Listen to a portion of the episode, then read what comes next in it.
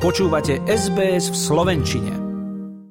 Teraz v útorok 1. novembra vstupuje v New South Wales do platnosti druhá fáza postupného zákazu používania jednorazových plastov, ktorý sa začal takto pred rokom a ktorý síce najviac finančne postihuje majiteľov kaviarní a reštaurácií so zameraním na takeaway, teda krabičkový predaj, ale ani samotní zákazníci už jedlo v plastovej krabičke nechcú a ochotne prispievajú na síce drahšie, ale ekologickejšie materiály, ako nám povedal Jack z kaviarne Nest nedaleko Harbour Bridge v Sydney.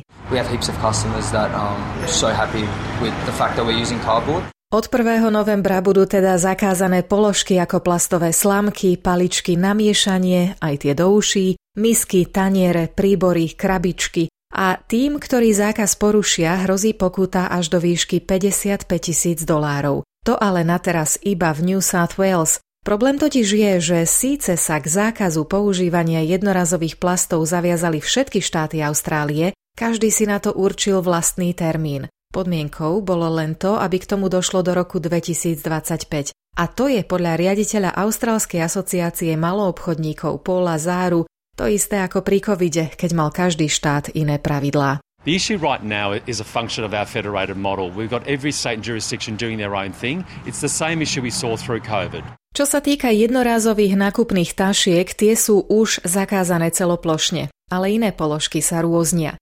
Napríklad Queensland striktne zakázal umelé slamky a poháre na nápoje. Paličky do uší alebo kozmetické mikroperličky, ktoré sa používajú v pleťových peelingoch, im však na teraz nevadia. S nimi sa chcú vysporiadať až na budúci rok. Štát Viktória sa k podobnému kroku chystá vo februári. Západná Austrália doteraz zakázala iba umelé príbory a slamky, ďalšie produkty pridá k zákazu neskôr. Podľa niektorých odhadov spotrebuje Austrália viac jednorázových plastov na osobu ako ktorákoľvek iná krajina na svete, okrem Singapuru. 65% z nich končí na skládkach a až 145 tisíc tón uniká do oceánov. Je preto dôležité vyhýbať sa takýmto plastom a používať iba tie recyklovateľné.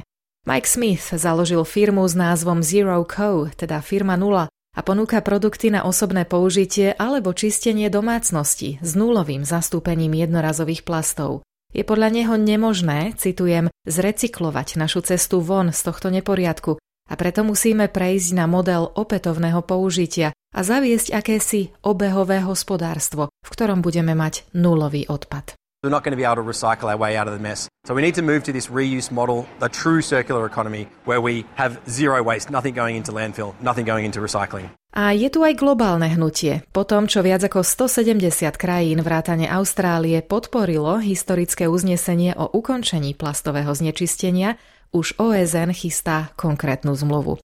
Viac o tejto téme budeme určite počuť čoskoro. Na teraz však meníme smer a ideme na Slovensko. S pravidelným súhrnom správ sa nám prihlásila Michála Mecková. Páči sa mi? Zdieľajte, komentujte, sledujte SBS v Slovenčine na Facebooku.